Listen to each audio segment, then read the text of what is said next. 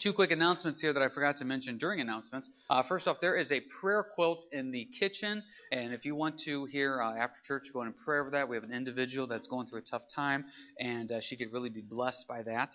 And so, if you uh, aren't familiar with the prayer quilt ministry, you go in there and there's uh, strings on there, and as you pray for this person, you tie a knot, and uh, that then the quilt is given to that person, and that quilt then, as they have that, that shows them being covered in prayer. Wonderful ministry we have a gal going through a tough time that could really be blessed by that. So if you would like to, after church, go in there and pray for that. The Lord knows the situation. Another thing, too, real quick, uh, situation popped this week where somebody could be use of a bed. If anybody has an extra bed, uh, see Pastor Rich, let him know. Or if you can't find Rich, let me know, and uh, we will try to uh, hook up Party A and Party B on that. So uh, just a couple things I want to let you know. Alrighty, Revelation chapter eight. Now with our study here through the book of Revelation, in case I didn't mention, sheets are available back there on the back. Um, with our study here through the book of Revelation, we've been building up to this. Revelation 8, it, it gets rough. There's no way around that. Uh, we are into something now called the trumpet judgments. And if you remember correctly, when we started this and we talked about the seal judgments in Revelation 6, we talked about how the seal judgments were a walk in the park compared to the trumpet judgments. Trumpet judgments are a walk in the park compared to the bowl judgments. Well, we're into the trumpet judgments tonight. Now, just a couple quick reminders. If you look at the top of your sheet here, just some reminders, especially when you start getting into Revelation 8 and 9 and the rest of this, because it gets rough. Some quick points. Look at point number one. Tribulation is God's cleaning house before his return. I think we've said this every week since we started our studying the book of Revelation that the earth is the Lord's, it's his. And when sin entered the world, the Bible says that Satan became the ruler of this world, the God of this age. Not because he overpowered God, but because we as human beings turned ourselves over to sin so therefore, then, since our world was turned over to sin because we chose to sin. So now when Christ returns to reset up his kingdom on this earth, he has to clean house before he comes. So the tribulation is God cleaning house before his return. Please note also, in that 2 Peter 3, 9 through 10, that should be 2 Peter, not 1 Peter, the wrath of God is built up over thousands of years. The Bible says in those passages that God is not slack concerning his promise, but long suffering, patient He's patient with us because the longer he waits to return, the more opportunity it is for people to get saved in grace. More opportunity for people to get saved before the tribulation happens. So the longer he waits, the more opportunity is for people to get saved before his return. Because even though many people will get saved during the tribulation, we talked about that last week in Revelation 7, it's going to be rough. So his grace is him waiting. Always remember that. And number three, this is a big one. God still gives the world chances to repent. Throughout all this destruction, throughout all this judgment, there are numerous opportunities for the world to repent. Last week it was the 144,000. Here in a couple weeks it's the two witnesses. Tonight there's an angel flying over proclaiming the gospel. So there's opportunity after opportunity for people to repent. The sad part is many choose not to. So as we get into these trumpet judgments here tonight, starting in Revelation 8, they're tough. Now, the first few trumpet judgments, the first four, deal with the natural side of things. And then from trumpet judgment 5 on, it's actually attacks on humans. So keep that in the back of your mind. Revelation 8, verse 1 says, When he opened the seventh seal, there was silence in heaven for about half an hour, and I saw the seven angels who stand before God, and to them was given seven trumpets. Then another angel, having a golden censer, came and stood at the altar. He was given much incense, that he should offer it with the prayers of all the saints upon the golden altar which before the throne. And the smoke of the incense, which the prayer of the saints, ascended before God from the angel's hand. And the angel took the censer, filled it with fire from the altar, and threw it to the earth. And there were noises, thunderings, lightnings, and an earthquake. So the seven angels who had the seven trumpets prepared themselves to sound. Now, We've had the seal judgments, chapter 6, and now we're into the trumpet judgments. The seventh seal opens up the seven trumpets. Now, first things first here. I found verse 1 interesting. When he opened the seventh seal, there was silence in heaven about a half hour. A calm before the storm. Now, I don't know about you guys, but I know at home if the boys are doing something wrong and I hear things going on in their room and I go into their room and I analyze the situation, they stop, they know they're wrong, they look at me and they wait for me to say something. If I don't say anything, I think that freaks them out more than anything else. Did you ever have the parents that did that or the teachers that did that? Did they stared at you? They never said anything? That's creepier than being yelled at. So when you have this silence in heaven, what's he doing? I mean, we just went through these seal judgments. I mean, we just saw death on the earth where a fourth of the world was killed. We saw plagues and famine and all this going on in the seal judgments. And now the seventh seal opens, and we're, what's the nothing? Nothing. I tell you, quietness of heaven, that's kind of a scary thing. And so it's the calm before the storm. And what we see happening here is you have these seven angels with the seven trumpets, and they get ready to do these seven judgments. But one of the things they do is, is this idea of prayer. Did you catch this in verses 3 through 6? Is this idea of prayer. It's our prayers that have gone up to heaven. Look at verse 4. And the smoke of the incense with the prayer of the saints ascended before God from the angel's hand. Our prayers have brought this judgment on earth. Now, maybe you have never prayed per se, Lord, judge the earth. But there's many, been many prayer requests that you have done that have dealt with judgment. You just didn't know that. When you pray for Christ to return, well, the only way for Christ to return is for him to judge the earth first, then he returns. Now, you may not have been praying, Lord, judge, then you come, but sometimes they pray, Lord, just come quickly. Well, for him to come quickly, he has to judge first. We pray for the peace of Jerusalem all the time. Well, the only way for Jerusalem to have peace is for Jesus to return. The only way for Jesus to return is for him to judge the earth. That's our prayers. Some of you have prayed for your neighbors or loved ones or family members to be saved. God says the only way they're going to be saved is if they go through this tribulation when their eyes get opened. That's kind of a scary thought, but if that's how much God loves them to say, I'm allowing these things to happen to get their attention. See, here's the thing about prayer. I hear this all the time. I pray and nothing happens. Now, that's not true. Because God answers every prayer. He answers every prayer with a yes, a no, or a wait. Now, you may not like the answer to that prayer, but your prayer is answered. Your prayer is either answered in the affirmative. Now, those we like. Those are good. Or even if they're answered in the negative. Okay, that's a hard one, but I can suck it up. I can try to see God's will in it. It's the ones where He says, wait. Those are the ones where He say, God doesn't care. He doesn't hear me. He's not answering. He is answering. He just said, wait. I know as a parent, one of the biggest answers I give my boys is, wait. I was preparing a message this morning for a funeral. And Judah needed something. And Judah came in and he asked, Dad, can you, can you take care of this? I said, Can you just give me a few minutes here? Let me finish this up. He said, Okay. And I'm not exaggerating. Ten seconds later, Dad, can you? Can you? He can handle yes. He can handle Judah, not now. But the idea of waiting? No. See, so when God says wait, we think He doesn't care. Every prayer you answered is responded in a yes, a no, or a wait. A lot of these prayers right here that are going up in verses 3 through 6, these are the wait prayers. These are the waiting ones. They are not ignored. They are going to be answered in God's time. Just remember that. When you pray, it does not fall on deaf ears. You may not get the answer you want, when you want, or how you want, but isn't it neat to know this little picture of heaven? Your prayers are collected, and they will be answered at the right time in the right manner according to God's will. I love that. I absolutely love that. These prayers are time for them to finally be answered, and judgment now is coming on the earth. So, what's the first judgment? Verse 7 The first angel sounded, and hail and fire followed, mingled with blood, and they were thrown to the earth, and a third of the trees were burned up, and all the green grass was burned up. The first trumpet is vegetation being struck. If you will, please turn to Exodus 9. I got that reference right there.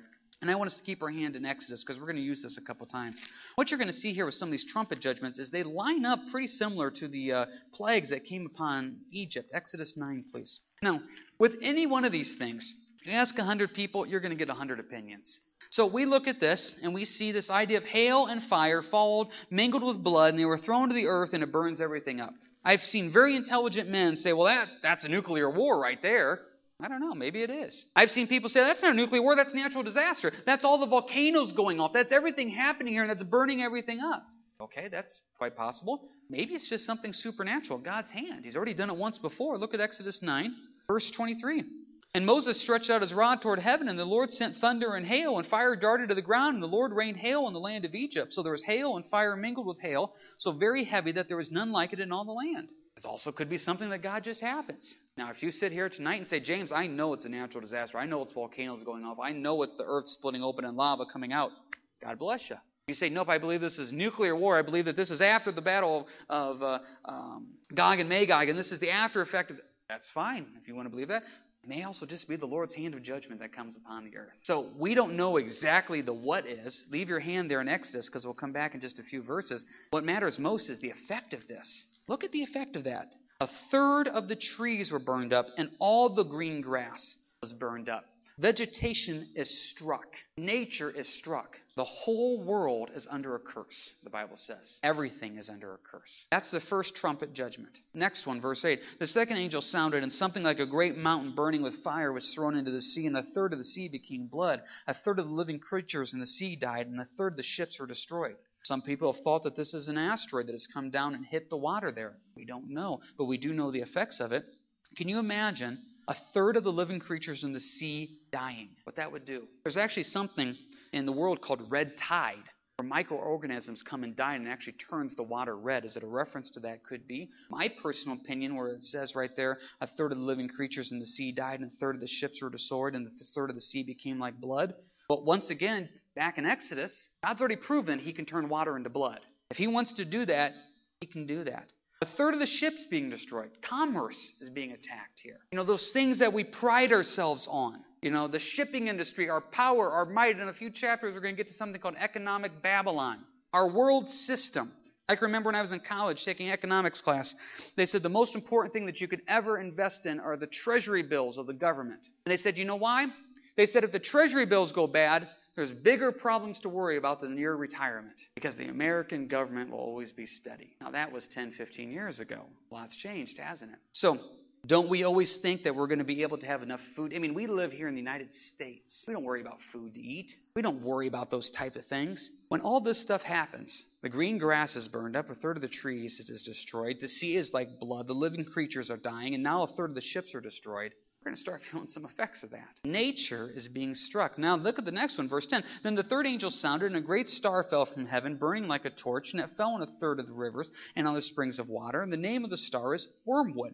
A third of the waters became wormwood, and many men died from the water because it was made bitter. Now, once again, you see the star falling from heaven. Oh, is that some type of meteor that has come down, hit the earth, and so therefore now fresh water is attacked? Well, we take fresh water for granted here, don't we? You go turn on the tap, you got water. So when you see a third of the water now being destroyed and the water now becoming sick, and men are actually dying from it, you see nature being attacked. All of the world is under a curse. I cannot stress that passage to you enough. And so, what you have here going in the trumpet judgments is they're building. A third of the trees are struck. All the grass is now burned up. A third of the living creatures have become are, are, dead. A third of the sea is now blood. A third of the ships are now destroyed. A third of the water is now undrinkable, and many men die from it. You just see this building up, building up, building up. Which takes us into verse 12. Then the fourth angel sounded, and a third of the sun was struck, a third of the moon, and a third of the stars, so that a third of them were darkened. A third of the day did not shine, and likewise then at night. And I looked, and I heard an angel flying through the midst of heaven, saying with a loud voice, Woe, woe, woe to the inhabitants of the earth, because of the remaining blast of the trumpets of the three angels who are about to sound. So, what you see here then is now, is this an effect from all the previous events? I mean, if, if truly all the grass is burning, a third of the trees are burning, if these are meteorites, asteroids hitting the earth, all that smoke, all that ash, all that dirt's going to go up to the sky, and what's it going to do? It's going to darken the sky. That's a fact. So is that just the natural consequence from the previous trumpet judgments? Well, if you still have your hand in the book of Exodus, you can also see that Lord has already dealt with this before in the past too. Exodus chapter 10, look at verse 21. And the Lord said to Moses, Stretch out your hand toward heaven, that there may be darkness over the land of Egypt, darkness which may even be felt. So Moses stretched out his hand toward heaven, and there was thick darkness in all the land of Egypt three days. Now, I don't know how else to say this without sounding dumb, but I've always wondered what darkness that may be felt was like. Trust me, I don't want to go back and experience it. I'm not saying that. But we've all been in areas that were so dark that you literally could not see your hand in front of your face. But I have never felt that was a darkness that could be felt. I don't know what type of darkness that was. That was a supernatural darkness. When we look at the darkness that comes upon here in Revelation 8, is it the effects from the previous events? Is this God's hand of judgment? We don't know. Now, you can spend all your life debating these things and getting into arguments about the things that don't matter. Or we can look and see what the point is. The point is that God says sin has to be dealt with and sin has to be judged. And before you get angry and upset at God, did you catch this in verse 13? You got this angel flying around. Now, some of you in the newer translations, it doesn't say angel, it says eagle. But the point is, God is warning them. Now, I don't know about you. If I was still alive on the earth at this time, and I had already been through the previous seal judgments, and I have already been through the previous trumpet judgments, and I was still living, I would hit my knees at this point and say, Lord, I believe. I believe. Well, the sad part is, some of them don't. Now, before we get into chapter 9, does anybody have any quick questions, comments about the first four trumpet judgments here? Yeah, Ryan. Mm-hmm. Yeah, my, my main quick thought on that is the reason it was a third is because if you have the seal judgments, you have the trumpet judgments, you have the bowl judgments. Well, trumpet judgments are one third of the judgment, so I'm assuming they affect one third of things. That's just the way I've always kind of looked at it there. But it is kind of interesting how uh, chronological that is. It's one third, one third, one third. Anybody else have anything they want to say here before we go? So nature has now been struck. Revelation 9, it gets much worse. Verse 1 of Revelation 9 Then the fifth angel sounded, and I saw a star falling from heaven unto the earth. To him was given the key to the bottomless pit. And he opened the bottomless pit, and smoke arose out of the pit like the smoke of a great furnace. So the sun and the air were darkened because of the smoke of the pit. And out of the smoke, locusts came upon the earth, and to them were given powers. the scorpions of the earth have power. They were commanded not to harm the grass of the earth, that's already been taken care of, or any green thing or any tree, that's already been taken care of, but only those men who do not have the seal of God on their foreheads. And they were not given authority to kill them, but to torment them for five months. Their torment was like the torment of a scorpion when it strikes a man. In those days, men will seek death and will not find it. They will desire to die, and death will flee from them. Now let's stop here for a little bit. First off, let's take a look at this situation here. First one first. Star falling from heaven. Well, we already know who that is because Jesus told us who the star falling from heaven was. You can check out the reference there in Luke 10 18. Uh, Jesus said he saw Satan fall from heaven. Now, better translations have it in the past tense that a star had fallen from heaven in the past tense. Now, note, and I think this is a very important point, the key was given to him. That shows the limits of Satan's power. Once again, I've shared this story with you before. When I grew up as a kid in Sunday school, I had God the Father up above everybody else, and I had Jesus and Satan almost as equals, constantly duking it out. You know, who's going to overpower who? Who's going to overpower here? And then and when I got saved and I really started studying the Bible, it's like there, there is no comparison. You read the book of Job, and God says, I'm allowing you to touch Job. Go ahead. You know, when you see this right here, oh my goodness, Satan has, has opened the key to the bottomless pit and all these demonic things are coming out. Well, wait a second. God gave him the key. You know, and so you see what's going on here is God has power over him.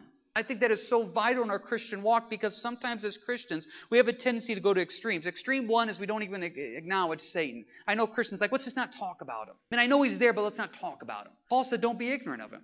Then I know other Christians that blame Satan from absolutely every single thing. It was cloudy today. That's Satan. You know, I mean, that no. It's, sometimes it's cloudy. So you, you have to find this balance here. But what you see here in Revelation 9 is the star falling from heaven, it seems to be a picture of Satan. God gave him the key that shows God's power over him. And note where they're coming out of this bottomless pit that in the original Greek it's abysso, abyss. And if you study this out, I put some references there. We don't have time to go through all of them today. This abyss seems to be this place where demons are kept. And what you have here in Luke 8:31 when Jesus was casting out demons, they pleaded with Christ, don't send us to the abyss. We know when Satan fell from heaven that he took a third of the angels with him. We know some of those angels that fell were actually locked up to be used by God later on. And this is one group right here to be used by God later on. And to be honest with you, there's even some coming later that the Lord's going to use that are much worse than these guys. So they have been released. God had power over them. He allows them to be released. And now they're described a little bit as this locust thing, which we're going to get to in a little bit. But let's talk about what they do first. They attack only non believers. Only non believers are attacked. Which once again shows that people are still getting saved here in the tribulation time. Which gives you a, a brief bit of hope that if you have an unsaved loved one and they don't go in the rapture, it's nice to know that there is still a chance for them to come know Christ. But you don't want to be a non believer in the tribulation. You don't. And so what happens here is they're released, they torment. Note that word torment is used again and again and again. Look at verse 5 alone. To torment them for five months. Their torment was like the torment of a scorpion that strikes a man. For five months, this goes on to the point of, look at verse 6, they want to die and they can't. I remember when I first got saved, I heard a pastor teach on verse 6. And he took this passage to mean that there is not death for five months. That you will want to die, maybe even try to die, maybe events will even happen to cause to die, and you can't die. Now, that is a horrible judgment right there in of itself. Sometimes we pray for people to be touched and healed, and sometimes the greatest healing that God can give them is to take them home. Psalm 116 says, Precious in the eyes of God is the death of one of his saints. Now, I've done lots of funerals. I've been through lots of funerals. I've experienced sorrow. But at the same time, too, if that person is born again and saved, they're not going to want to come back. So I don't know for sure with verse 6. It sure seems like in verse 6, death will flee from them. That's kind of a scary thought. And you really stop and chew on that verse. That's a really scary thought. That's part of the punishment is you can't die because of the torment going on. Look at the description of these locust things, verse 7. The shape of the locusts was like horses prepared, for battle. On their heads were crowns of something like gold, and their faces were like the faces of men. They had hair like women's hair, and their teeth were like lions' teeth. They had breastplates like breastplates of iron, and the sound of their wings was like the sound of chariots with many horses running into battle. They had tails like scorpions, and there were stings in their tails. Their power to hurt men five months. And they had a king over them in the name of the bottomless pit, the angel of the bottomless pit, excuse me, whose name in Hebrew is Abaddon, but in Greek he has the name Apollyon. One woe is past, behold, still two more woes are coming after these things. Now, I'm just going to blow your mind with this. Verses 7 through uh, 10, when it describes what they are, I don't know what they are. I feel very relieved saying that. I don't know. I've gone through Revelation three times. I don't know what these things are. I know people that have taught this, and they're for sure. I've heard so many for sure's. First teaching I ever heard in Revelation 9, he told me they were helicopters. This is how John's trying to describe them. And I'm like, what? For five months, helicopters are just going to fly around and shoot people? Okay, I don't get that. I've heard some people say it's literal. It could be, but the one thing I would say is, and I put this in the notes there, in verses 7 through 10, the word like is used eight times. Now, other times in the book of Revelation, John is not saying like. He says this is what happens. It seems like John is trying to describe something that's very difficult to describe which have led some people to say, well, maybe this is a 21st century technology, and John how to describe 21st century technology from a, you know, first century perspective. I don't know, maybe. My personal opinion, I'm going to throw it out there, take it or leave it. I think this is a demonic thing. I mean, it's on a bottomless pit, it's in the abyss. The, the leader of this is Satan. They're let loose, they're tormenting. I think this is a demonic thing. Now, before people start saying, well, wait a second here, guys, this is revelation. This is tribulation. This is demonic. This is what's going on. The leader of the world at this time is going to be possessed by Satan. And in a little bit here, we're going to look and almost see something that's a demonic army. So to, to think that there's some type of demonic creature going around the world and tormenting people, okay, yeah, that sounds like sci-fi. I'll be the first to say that. But you know what? This is also the end of the world. This is God's judgment on it. And sometimes when we sit here and we think, oh, okay, well, you know, come on. Let's try to get a reasonable explanation to this. Okay, our Savior was born of a virgin in a barn. We believe that. We believe Jonah was swallowed by some big fish. We believe Balaam's donkey talked to him. I don't know what Revelation 9 is, but I don't have a problem saying that's a pretty good description of something that's pretty funky. And I don't want to be here for it. That's what it comes down to for me. It reminds me a little bit of, um, oh, back in the Kings. And it's in 2 Kings 6. You don't need to turn there. But if you remember, there's this story here where Syria wanted to come capture Elisha. And so Syria said, I'm going to send this army out to capture Elisha. And so Elisha is there on the mountain, and his servant looks out and he sees the Assyrian army coming to capture Elisha. So his servant comes back in, and he's freaking out. As it says, Alas, my master, what shall we do? So Elisha's answered. So he answered, Do not fear. For those who are with us are more than those who are with them. And Elisha prayed and said, Lord, I pray, open his eyes that he may see. Then the Lord opened the eyes of the young man, and he saw what? The mountain was full of horses and chariots of fire all around Elisha. I believe that. I believe that there's a heavenly realm. I believe there's a demonic realm. And I believe what you're seeing here in the book of Revelation, I believe you're seeing this demonic realm being let loose. And to be quite honest, the things that have stayed invisible for thousands of years are probably now going to be visible. That's a scary thing. And it even goes one step further. Let's finish this up there. The sixth trumpet, verse 13. Then the sixth angel sounded, and I heard a voice from the four horns of the golden altar which is before God, saying to the sixth angel who had the trumpet, Release the four angels who are bound at the great river Euphrates. So the four angels who had been prepared for the hour and day and month and year were released to kill a third of mankind. Now, my personal opinion, these are fallen angels. Hence, they've been bound. If these were godly angels that the Lord was serving for a purpose, I don't think they would have to be bound. That's my personal opinion. So, by them being bound, I believe these are fallen angels that have been held, and the Lord will use them in this capacity. And what are they going to do? They kill a third of mankind. I think what you have here in Revelation 9, and I use this phrase lightly, I think you literally have hell being opened up and almost let loose from our perspective. This is what's going on. Let's move on here and see verse 16. Now, the number of the army of the horsemen was 200 million. I heard the number of them. Now, we have to stop there for a second because this is one of the most famous passages in Revelation. I believe it was back in the 1960s that China boasted of having a 200 million man army. Now, that, that's amazing. The United States has a population, I believe, of a hair over 300 million. And that's men, women, and kids. To have a 200 million man armed army is absolutely amazing. Some people take this in Revelation 9 and they go ahead and they combine it with uh, Revelation 16 where it says that this army comes out of the east and it's a demonically led army in Revelation 16 and they cross the, the dried up Euphrates River. Now, you want to combine A and B? Go ahead and combine A and B. I have a few problems with combining A and B because number one, the Revelation 16 is the bowl judgments. It's something a little bit different. It's the sixth bowl. And what we have here in Revelation 9, you have um, it's the trumpet judgments, and it also has something that seems to basically be demonic in nature once again. Now, so what does that mean? Is this a 200 million man army that is raised up that, that the demons are leading and guiding from Revelation 16? Once again, it could be. This could also be a 200 million demonic force army that's let loose upon the earth. Look at it, verse 17. And thus I saw the horses in the vision, and those who sat on them had breastplates of fiery red, hyacinth blue, and sulphur yellow, and the heads of the horses were like the heads of lions, and out of their mouths came fire, smoke, and brimstone. By these three plagues, a third of mankind was killed by the fire and the smoke and the brimstone which came out of their mouths. For their power is in their mouth and in their tails, for their tails are like serpents having heads, and with them they do harm. Now we'll just stop there for a second. Once again, we could stop here and we can have an hour debate over the 200 million army thing is. I say it's the Chinese army coming across the Euphrates from Revelation 16. Great. I say it's a demonic army that's been let loose here and that the Lord's going to use to judge. That's fine too. You know what? We don't know. So, the point of this is what? This is judgment. That's the point. The point is this is judgment. And why is it being judged? Because we're sinful. That's the point. As God says this sin has to be dealt with, and it goes back to our first points from tonight. God is cleaning house.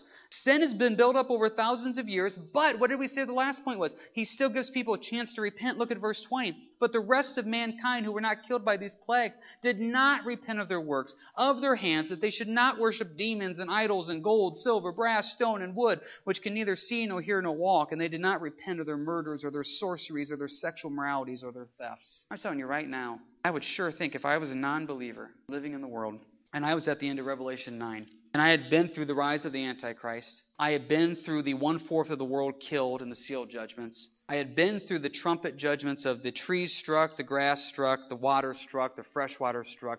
If I made it out of those five months of the locust attacking me and, and, and stinging me, and now I saw this 200 million either man or demonic army, my goodness, why am I not repenting? I think one of the saddest verses in the Bible, not the saddest, we're going to get to, I think, the saddest verse in the Bible here in, in, a, in a few weeks here in Revelation. But this is one of the saddest verses in the Bible.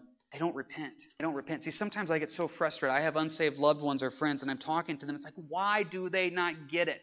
Their heart's hard. I'm doing marriage counseling with them. Well, why don't they get it? Doing counseling with some other person. Why don't they get it? Because in us as human beings, we have this hardness of heart when we will not repent sometimes. Our pride can be so strong. Our ignorance can be so strong. Our hearts can become so hard. If people's hearts are not willing to be softened by this point, I don't know what else needs to happen to get their attention. And you may look at this and say, well, I'm better than them.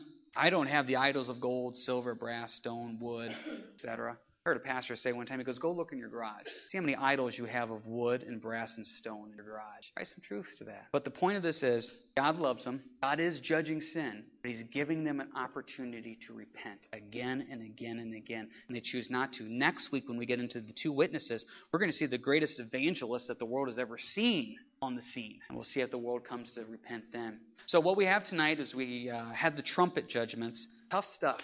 And once again, if we thought the seal judgments were bad, the trumpet judgments make them look like a walk in the park. If we think the trumpet judgments are bad, wait till we get to the bowl judgments here in a few chapters. God is judging the sin of the world, but at the same time, He's giving grace. And we got to remember, and I think we finished our study in Revelation every week by saying this we have this information as believers. So, since we have this information as believers, I would hope that this would encourage us to go out and be lights and witnesses for unsaved friends, families, and loved ones and coworkers more than ever. We know what is coming. God, help us to be in prayer for our unsaved friends and loved ones. We talked about prayer earlier tonight. I'm a firm believer.